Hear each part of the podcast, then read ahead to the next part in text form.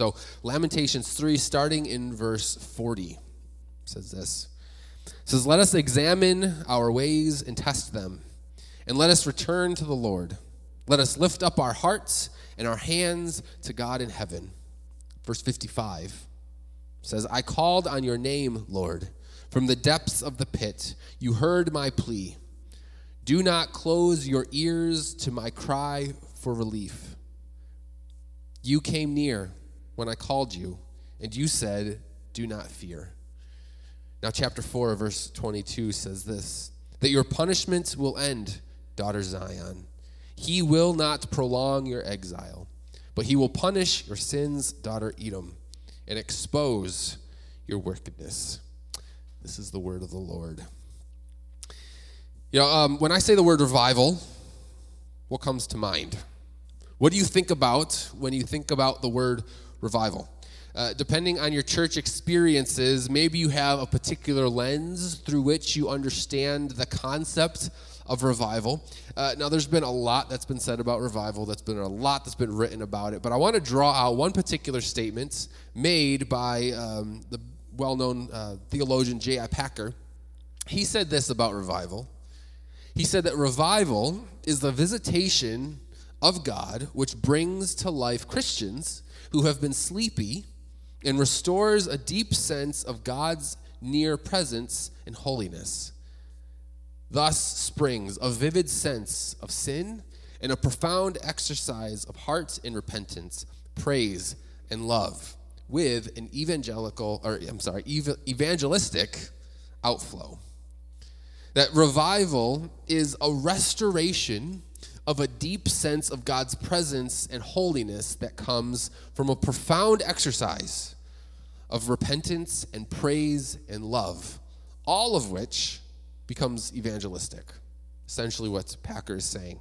Now, of course, we've been going through the book of Lamentations, uh, and in this book, what we have tried to emphasize is that Judah has actually lost that. That they had lost, as a people, this deep sense of God's presence and holiness. And as a result, what we're going to begin to see now in the book is that it begins shifting toward presenting a hope of restoration for them. In a sense, it begins shifting toward a revival amongst God's people in Judah. However, if one is to experience this revival and to experience this renewed sense of God, there must be this realization of what keeps someone from experiencing that sense of presence. Now, Spurgeon, uh, Charles Spurgeon, who was a, a of course a well-known preacher, he he said it this way: that nothing teaches us about the preciousness of the Creator as much as when we learn the emptiness of everything else. That is to say, that revival hinges on one's ability to rightly look at the emptiness that exists outside of God's presence and instead return back to Him. Now, up until this point, uh, what we've seen is that Judah, again, had lost this sense of presence, and God has been calling them back to Himself. And what we're going to begin to see is that when there is repentance, when there is self examination, and prayer to God to bring renewal, that God does meet us in that place. And he opens up the floodgates of renewal through a work of his spirit that can only be described as revival. And whatever your preconceived notions or ideas about what revival might be, I pray that God gives us and he gives our neighbors and he gives our loved ones, that he gives our city a revival that brings to life those who have been sleeping and restores a deep sense of his presence and his holiness to us. And for the next two weeks, this week and next week, I want to emphasize what it looks like to experience that kind of revival. Now, to quickly recap, in order to see where revival, what revival requires, and what we can learn from Lamentations about revival, we need to consider where we've been up until this point. Of course, now Judah is in the midst of a lot of suffering. Their great city, Jerusalem, has been leveled. The great temple has been destroyed. The nation has been brought into captivity uh, through a brutal conquest. And then, in the midst of this really brutal conquest, Judah has come to realize the extent to which uh, idolatry and injustice had become pervasive among them, that they had rejected their God and his lordship over them and the grace that he extended them by making them his people. And they had built up idols. They had offered those idols their lives and their affections and their hopes. And when God strips them down of all of those idols because of their wickedness, it ends up feeling a lot like judgment. And yet, even in the midst of all of this, as we looked at last week, the poet is able, though he cries out to God in suffering, he's also able to cry out to God in praise, for he is reminding himself that even in the midst of the hard season, that the steadfast love of the Lord never ceases. That God has been faithful to his people in the past, and as a result, he will continue to be faithful to them into the future. And so you have this very counterintuitive posture of praise and pain. And then after the poet now has this counterintuitive experience of pain and praise, he shifts gears in verse 40. And in verse 40, he says this. Let me, let me read this to us again. He says, Let us examine our ways and test them, and let us return to the Lord. Now, what I want to look at is what it means to examine our ways. What does it mean to test our ways? What does it mean to return to the Lord? Because this becomes the groundwork of seeing revival that brings life. That when we examine our ways, it's then that we begin to see revival happen. And so, what might it look like for us to get the most out of self examination? What kind of suffering and sorrow can be avoided if we do regular and proper self examination? What kind of strength and character can be developed proactively in us if we were to self examine well, so that when suffering that we cannot control befalls us, we're able to handle it well? How can we be proactively growing a little bit every day let's consider that together. Let's take a look at first what self examination is, and then I want to quickly look at how we can do that well, in order that in the end we might experience the renewal and the revival that comes as a result. So, first, uh, what is self examination? Um, self examination from a biblical perspective does require us to look at more than just ourselves or our problems. That's not the only thing that we're talking about when we talk about self examination. In fact, self examination, if not rightly done, actually devolves into something that is very counterintuitive, or, or counterproductive, rather. Uh, Martyn Lloyd-Jones, a well known uh, preacher and pastor, in his book on depression, he made a distinction between self examination and introspection. And this is what he said about it, I think it's helpful. He said, What's the difference between examining oneself and becoming introspective. I suggest that we have crossed the line from self examination to introspection when, in a sense, we do nothing but examine ourselves. And when such self examination becomes the main and chief end in our life. In other words, there are some of us who examine ourselves obsessively. There are some of us who are constantly critiquing ourselves, constantly looking inside, constantly discovering ways that we do not mes- measure up or aren't good enough. But self examination is not that. See, that is navel gazing, which is this self indulgent, excessive contemplation. And it's completely defeating because often what happens with those who self indulge in this way is that in the end, you're left feeling defeated and down and discouraged as a result of this obsession. And if that is the case, then more often than not, you're not self examining from a biblical perspective. This is not what the poet of Lamentations is calling us to this self indulgence or excessive contemplation.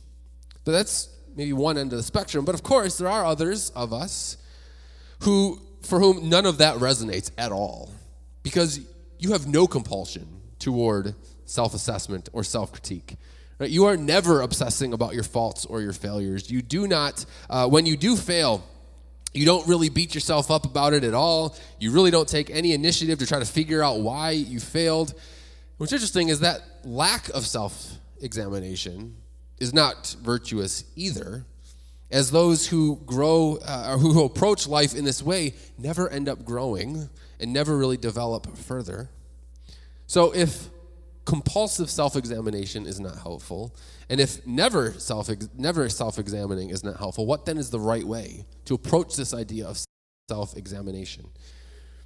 Well, there's probably many places that we could go for insight on how to self-examine well, but one of the best places I think is actually in Psalm 139.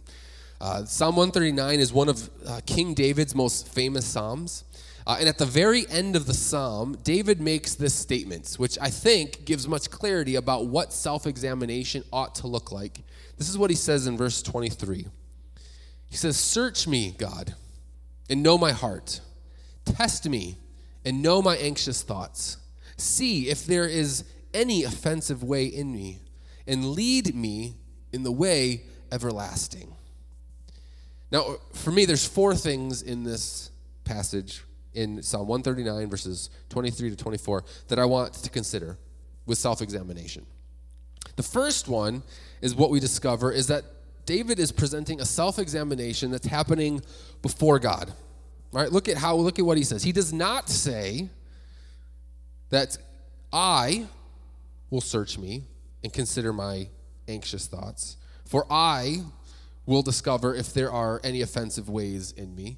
That's not what he says. Instead, what he says is that he, he comes before God and says, No, I will not do that assessment. Rather, God, you do that assessment. You search me. You know my heart. You test my ways. You know my, my anxieties. That you see if there is any offensive way in me. He comes before God for the self examination. If you remember, we've said this that lament, for example, is not crying out to God in the darkness, into the darkness. I'm sorry, that lament is not crying out into the darkness, but rather, true lament is crying out before God. And in the same way, true self examination is not looking within for ourselves, but rather it's looking within before God, with God, by God.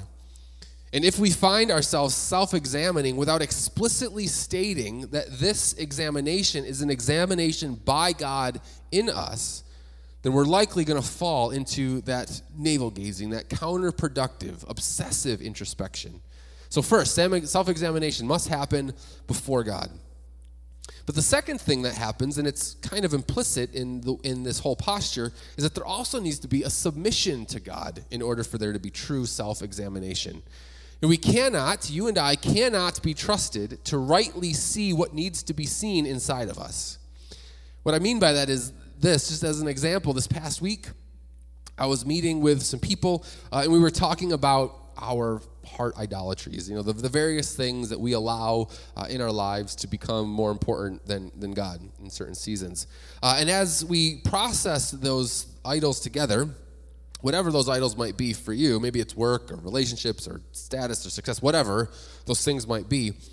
One of the things that we processed is that those idols are so sacred to us that we actually find ways to hide them from ourselves. In other words, if we do not have an external standard, someone else who is assessing us, to whom we are willing to submit ourselves to, we will never fully unearth all that is buried inside of us that needs to be brought out. And so, true self examination requires an explicit submission to God and to His Word and to His will for us. So, we, we come before God to be self examined. Then, as we're before God, we submit to Him. The other thing, the third thing that I think is important for us to know about true self examination is that self examination also requires regular intentionality. Uh, we often do so many things and make so many decisions every day that unless we are regularly taking time to assess those decisions that we make, we quickly fall into very unhealthy patterns. Uh, it's estimated that we make about 35,000 remotely conscious decisions every day. 35,000. It's crazy. There is no way that you could possibly list for me every one of those decisions that you've made, even up until this point today, right? And of course, many of those decisions are just completely innocuous. Like they don't they don't really amount to much. But many of them are also forming us. And so the question then becomes how often do we stop and just consider the decisions that we are making every day? I mean, and so often we don't do that and as a result we end up finding ourselves forming particular habits certain certain ways of thinking because we've never stopped to actually consider what it means to, make regular and intentional decisions about what is best what god desires how i am submitting to him uh, one writer when thinking about this whole concept of self-examination and what it ought to look like uh, as part of healthy rhythms of life. He gives us some self examination questions uh, that help us consider whether or not they're actually part uh, of a healthy rhythm of life. Um, there were a lot of questions that he had uh, written down. But there were a few that I found particularly helpful for myself, and so I wanted to uh, extend them to you. So use these questions as a way of considering whether or not I've slowed down enough to be able to consider whether or not uh, I'm actually coming before God in submission to be examined well. Right, these are the questions that he said, or he asked. He said, one, how much time per month do I spend in self reflection? Do I frequently make excuses for my failure to be obedient and faithful to God's commands? Am I growing in faithfulness or stagnating by being too comfortable in my spiritual life? Does my evaluation reveal that I see myself the way that Jesus sees me? Do I ever thank God that I am not as sinful as other people? The other one, interesting. How am I measuring up compared to Jesus? I mean, are those the kinds of questions that we've asked ourselves?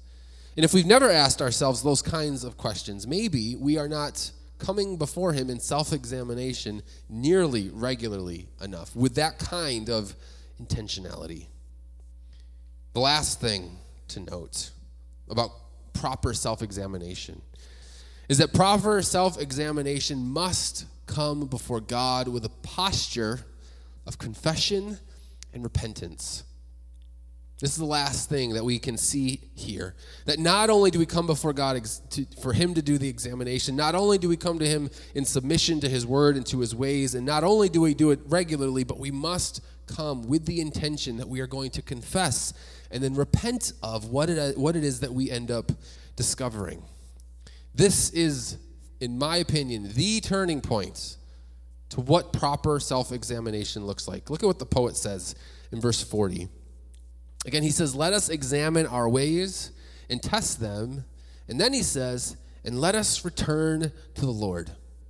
And then in verse 55, he says that I called on the name of the Lord. In other words, self examination that terminates simply on determining problems that I have in my life is not helpful and it's not faithful.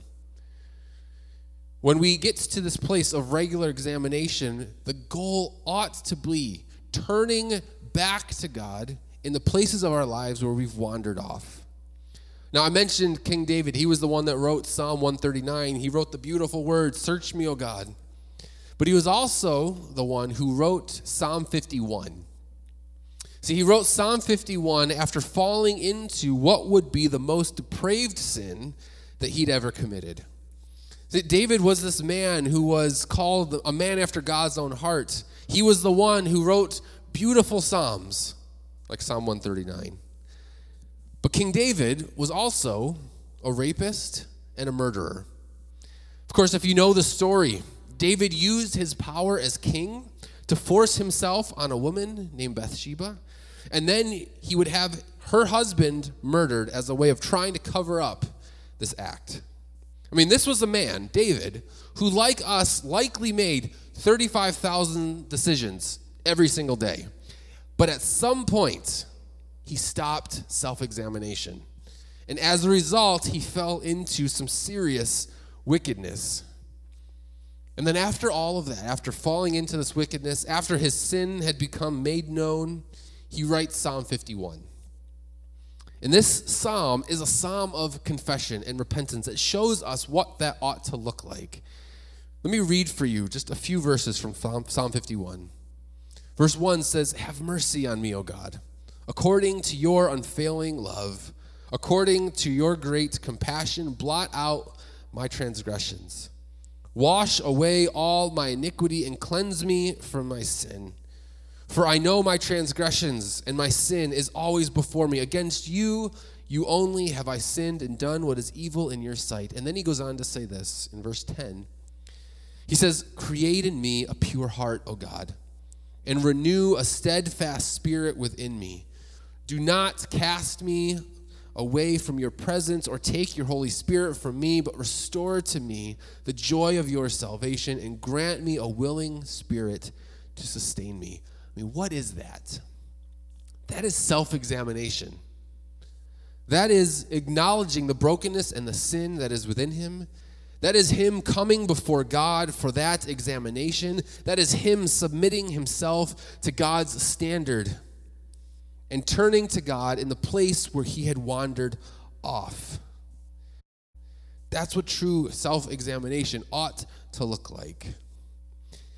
But here's one final element that I see in David's prayer. One final piece that I see in the, the passage in Lamentations is that consider what David says in this psalm.